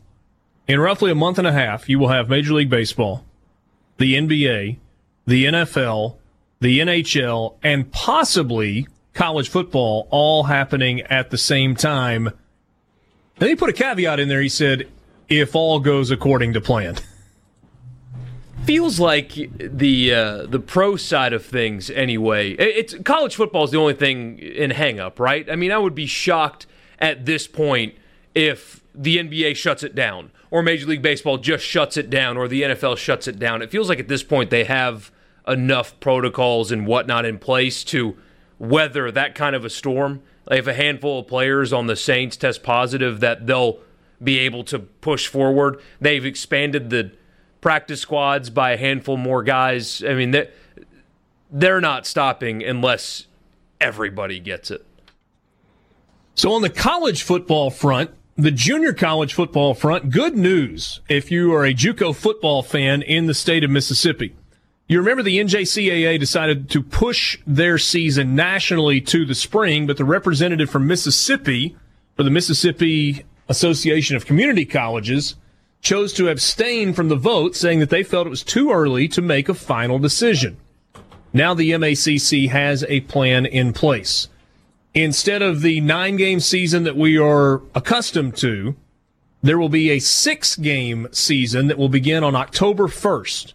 Six division games and then state playoffs. Now, Commissioner Steve Martin said that they have worked with the NJCAA throughout the decision process and will continue to evalu- evaluate the data on a day to day basis. He says, quote, we made a decision to delay the season, but we are going to consistently evaluate where we are and where we are in the state of Mississippi. If the NJCAA goes ahead and plays in the spring, as they have planned to do so, the 14 teams that make up the MACC will not be eligible for any bowl games or championships if a fall season takes place in Mississippi. Martin has said that the plan is to, going forward, realign the MACC schedule with the NJCAA. But the plan is to start playing on October 1st, to play for six weeks, division only games, and then have a playoff that will end just ahead of Thanksgiving. It's fantastic news. Yeah. clears up a lot of uh, questions we had about you know what are JUCO players going to be able to do as far as you know having going to college, going to you know the four year universities and things like that. So now now there's going to be a season, and looks like all those questions have been uh, have been answered. Wonder what this means for 2021. What do you mean? And beyond. It just does this disrupt their uh, status? Uh, I, I, don't as... think so. I mean, you, you, you read uh, News Mississippi's got the story. You can read it at newsms.fm if you want to read the entire story. But with the, the comments from Commissioner Martin, he said that they plan to realign next year their schedule with the NJCAA. And to me, the important thing is to see that the MACC has worked in conjunction with the National Junior College Athletic Association throughout this decision process. So they're not out just on an island all by themselves. They've said we're going to do it. And it, it, sounds like the only repercussion is no team from Mississippi will be eligible for postseason play if you have junior college football in other places in the spring. So congratulations, somebody other than a team from the state of Mississippi has a chance to win a national championship. That's true. They'll get a chance finally. Yeah. Uh, so that's great news. And at the Power 5 level, the ACC appears to be looking at a 10 plus 1 scheduling model. And you can't help but wonder if that means the SEC will be doing something comparable. This story from Ben Kercheval at uh, CBS Sports. I think it was Ben that wrote this. I'm sorry, this was actually Dennis Dodd says that the ACC is considering an 11 game college football schedule with 10 conference games, including Notre Dame. And Notre Dame would actually have a chance to play for an ACC championship this year. ACC is considering partnering with Notre Dame as a quasi league member, quasi league member for this year only, with the idea that the Fighting Irish would factor into an 11 game schedule that would include 10 ACC games and one non conference affair. Um, Notre Dame has a bowl partnership with the ACC, but in this scenario, the Irish could be eligible for the automatic berth into the college. Um, there's not an automatic berth into the college football playoff. I guess it would be into the one of the access bowls. Right. Yes. Yeah. Just poorly written, but point still stands. Eh, I mean, could you imagine? Notre Dame for one season, winning the ACC, taking their Orange Bowl bid, and then in 2021 going back to independent? Strange year on a lot of fronts. Yeah. So 10 conference games for the ACC plus one. So that would give them the opportunity to still have Florida State, Florida, Georgia Tech, Georgia, Clemson, South Carolina, and Kentucky, Louisville. And then the other 10 schools in the ACC plus Notre Dame, so the other 11 schools in the ACC would play one additional game against somebody. Would that mean Mississippi State and NC State still try to play each other? Maybe.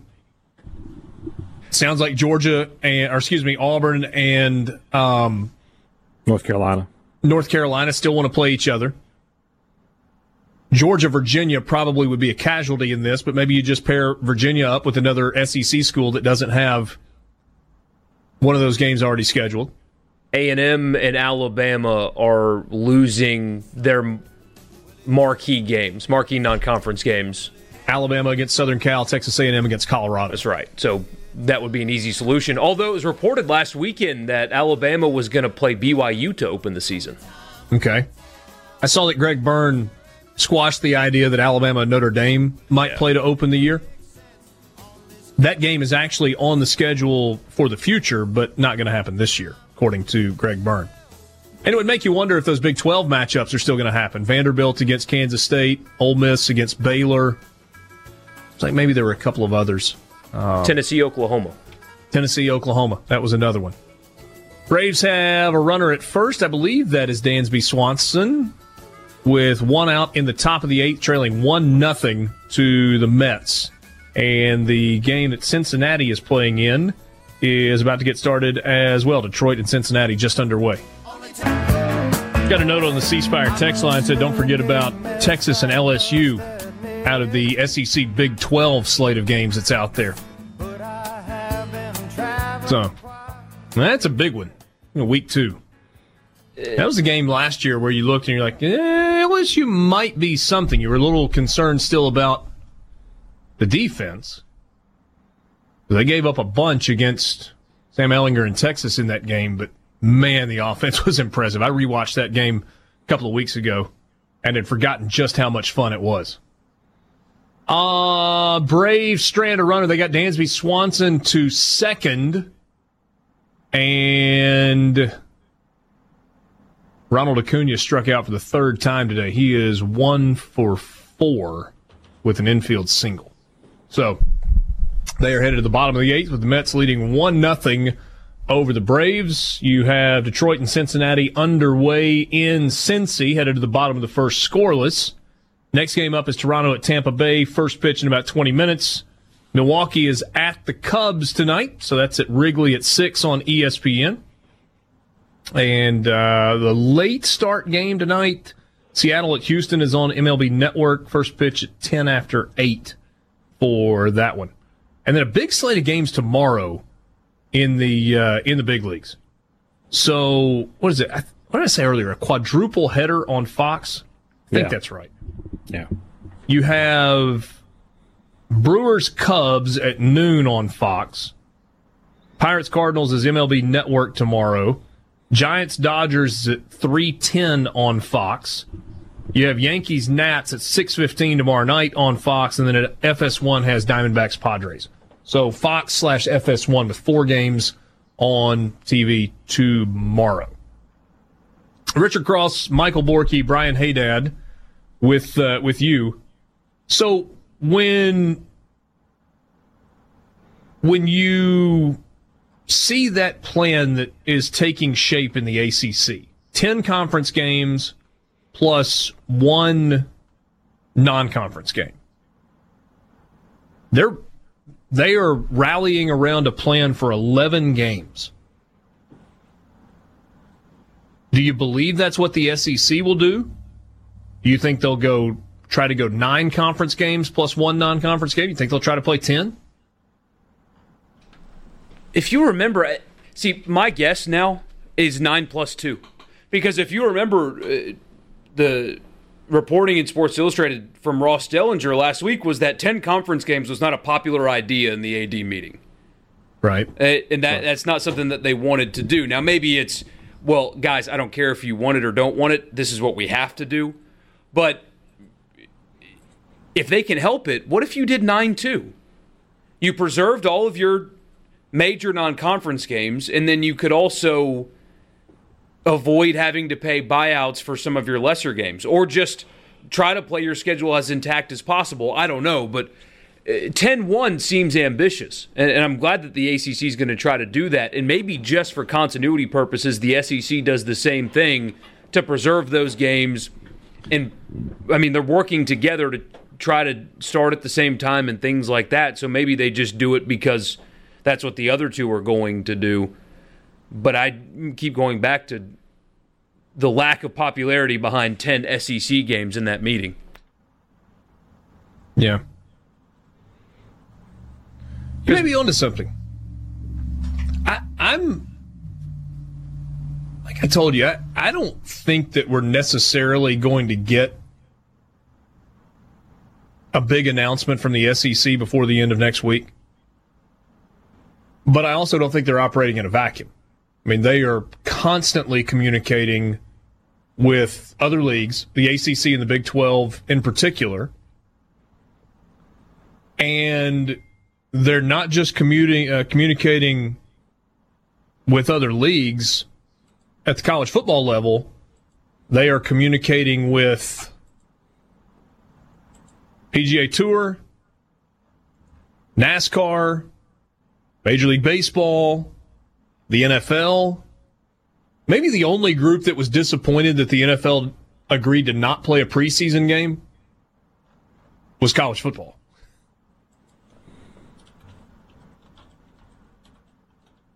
You think they want to wait and see? I brought this up a few times, and of course, I mean, none of us have any answers until uh, they make a decision. But I wonder how much incentive there is for college football people to let the NFL go first.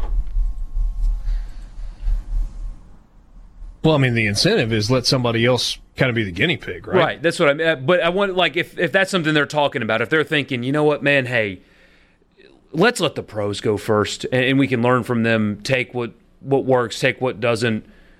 Be in contact with them, and then remove the stigma away from playing football. Even though who cares what people think, but still let the NFL take that because there's less of that at play, and then you come in after. I wonder if they're thinking about that at all. They're thinking about it. There's no question about that. They, they, they probably would prefer that, to be totally honest. Just and we, I think you and I talked about this. I don't think Richard was here for, it, but yeah, let the, the NFL go out there and if they make mistakes, just write that down. Okay, let's not do that. You know, let. And, and the other thing with the NFL is obviously they have more money, which you know you think about college football, they have a ton of money, but the NFL dwarfs them so that you know they're going to have the the best possible. You would think they're going to have the best possible practices for for everything, and so you know you're going to have to you know work around your limitations. And again, it's weird talking about college football having limitations, but but yes, I would definitely let the NFL provide me the blueprint to you know for step one and two, and then you just play catch up the rest of the way.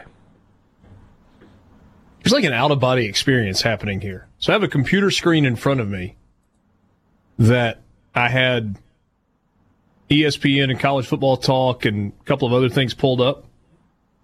And somebody is manipulating, they're logging into this computer. They've like closed out the screen that I was looking at. And so it's like I can't decide whether or not to mess with them or not because they've got control of the mouse, but so do I. And so it's like, uh, what happens if I just go and try and close out what they're doing? Is this Houston? It's got to be, yeah. I don't know how many you, people would actually have access to that. Oh, he must be listening because he just reopened. he just reopened the screen that I had up. Like a second ago, something popped up that was trying to do an update, and I closed it out. I was like, "Oh, don't do that in the middle of the radio show. I'm gonna lose my computer screen." It's fine. Oh. If you want to be part of the conversation, you can on the C Spire text line. The number is 601 879 4395. 601 879 4395. So let's say that Mississippi State, hey dad, plays, let's go with Borky's model. Let's say it's 9 plus 2. Okay. They play nine conference games. So that would be the addition of one conference game, you know, somebody from the East. Mm-hmm. And they probably, still play probably NC State. Playing so probably who they're playing next year. Yeah, maybe Vanderbilt. So. Maybe so. whoever. So good news. Good news for Mississippi State. Yeah. Um. And they still play NC State. Would you think mm-hmm. that the 11th game would be somebody currently on the schedule, or yeah, a game that is just added? I think they would try to keep Tulane if they could. Okay. Makes sense geographically. Not a lot of travel involved. It's a G5 team, so they're getting a check, so you're helping them out. It makes sense. In the case of Ole Miss, you would expect that they would try to keep Baylor. UConn is looking pretty unlikely because anybody currently going to the state of Connecticut from one of the hotspot states has to quarantine for 14 days once they re-enter the state of Connecticut.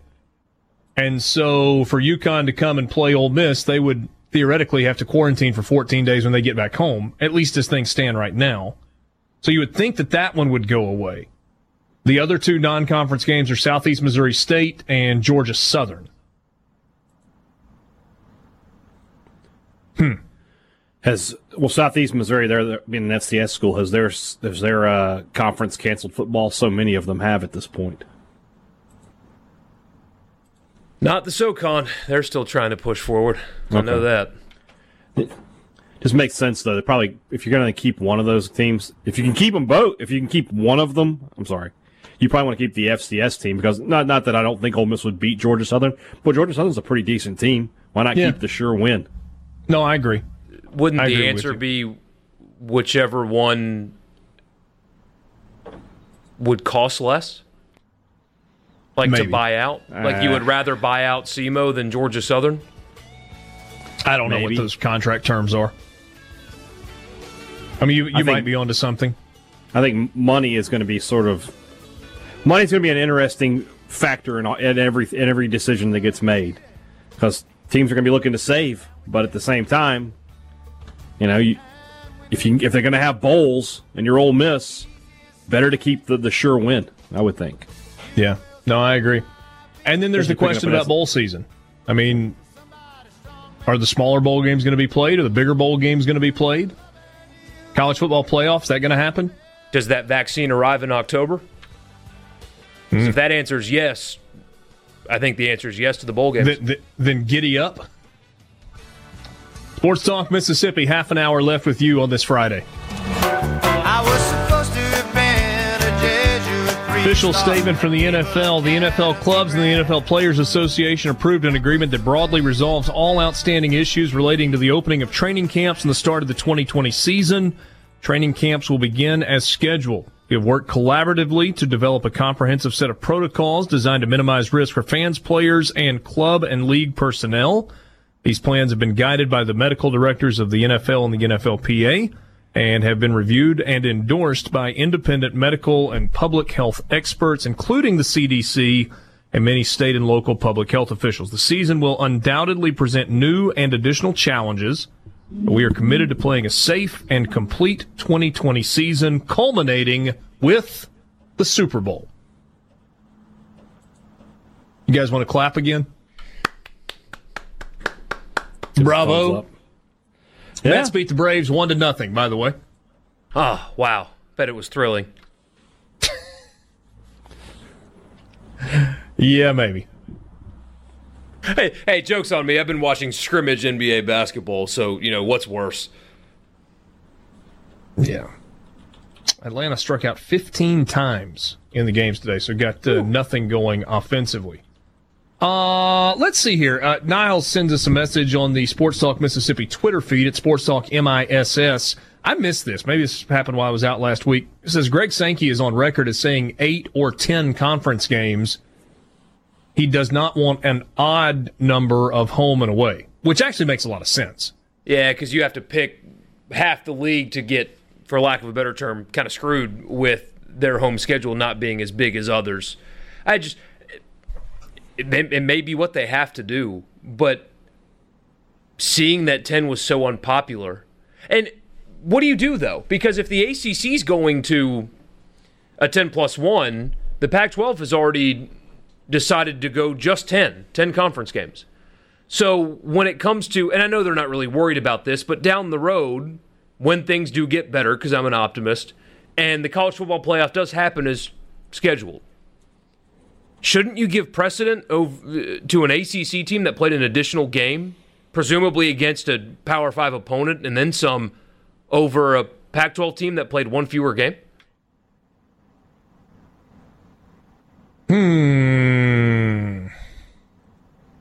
For example, and a 10 and 1 Clemson or an undefeated Oregon but Clemson's one loss was to uh, Virginia, who's top 15 by three points. Clemson may not be the best example. They're going to run right through the ACC. Let me revise it. Yeah, but I mean, if you tell me uh, a, a one-loss Clemson with an 11-game schedule or an undefeated Oregon who played 10 Pac-12 games, I'm taking Oregon.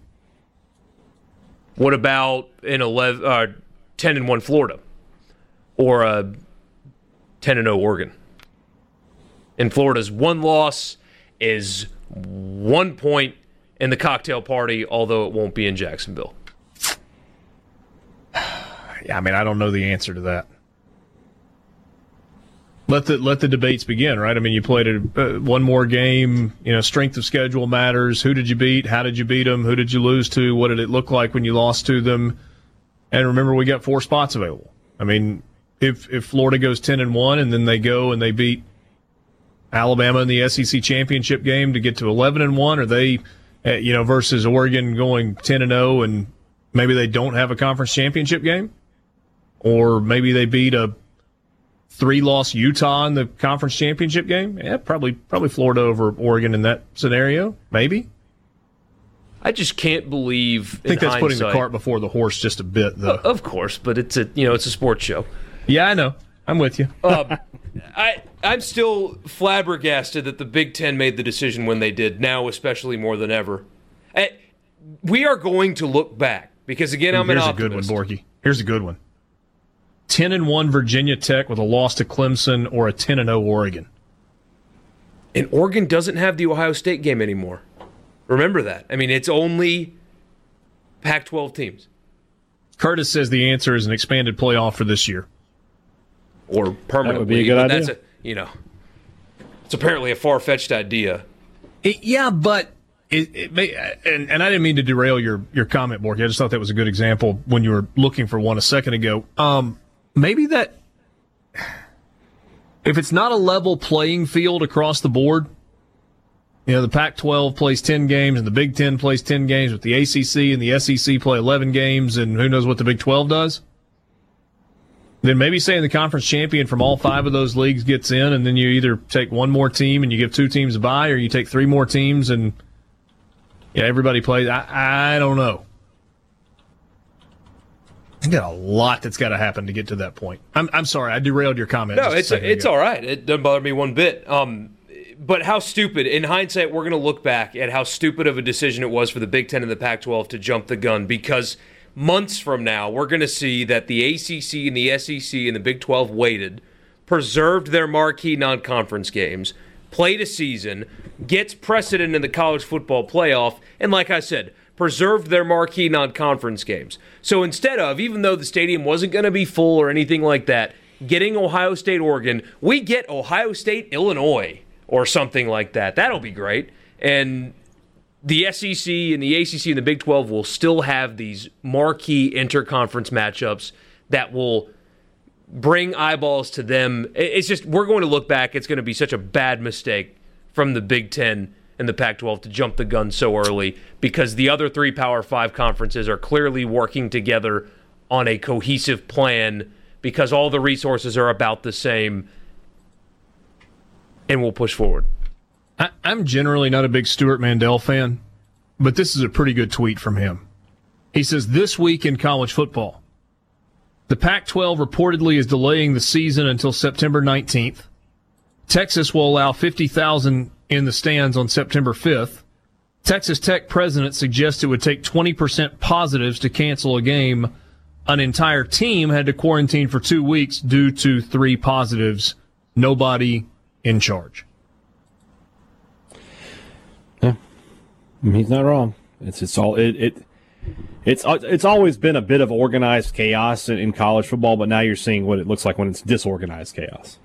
Before we add a commissioner, though, it, college football needs a restructuring Uh, because uh, when you're making a, a decision like this one, I think it's good that the Power Five conferences made their own set of protocols because we know they can afford it.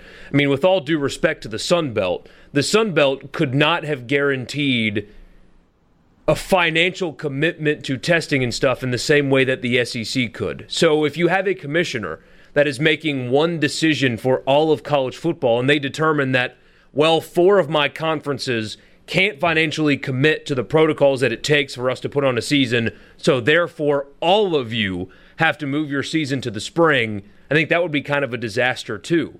So having one decision maker for the Power Five, I think, would be far more important than having one decision maker for all of college football.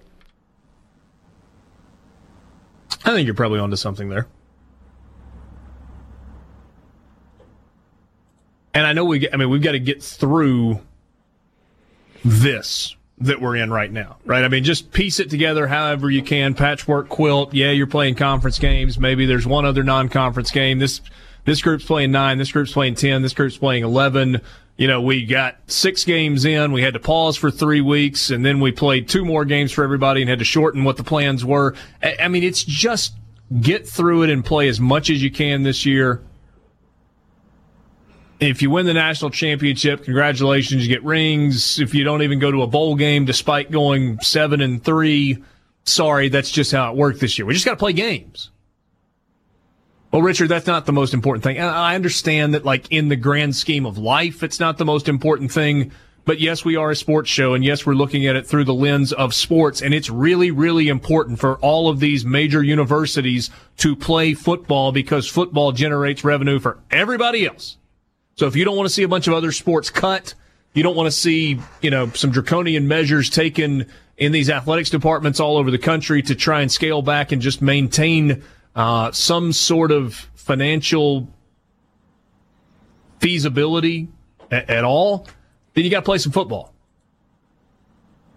As much of it as you possibly can so that you can get as much of that money from the television revenue as is possible as well. And it gives you a chance to hold on to your other sports.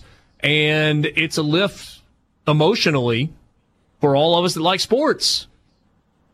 It's a lift for those of us who are employed by sports. Kind of a big deal. Yes, indeed. We're cheering for it. You want to say, guys, it's not the most important thing, we won't argue with you. But in our households, it is an important thing. It's how I put food on the table. Partially. It's how Borky and Hey Dad put food on the table. It's how Borky buys diapers these days. Sports. That's why we are championing it. That's why we get so excited, like I know many of you do, when it feels like there's a glimmer of hope. When the MHSAA says, yeah, we're going to play high school football, we're going to push it back a couple of weeks. When the Mississippi Association of Communi- Community Colleges say, yeah, we're only going to play a six game regular season, but we are going to play. That's why we're hanging on the words of every one of these press releases or announcements that comes from conference commissioners.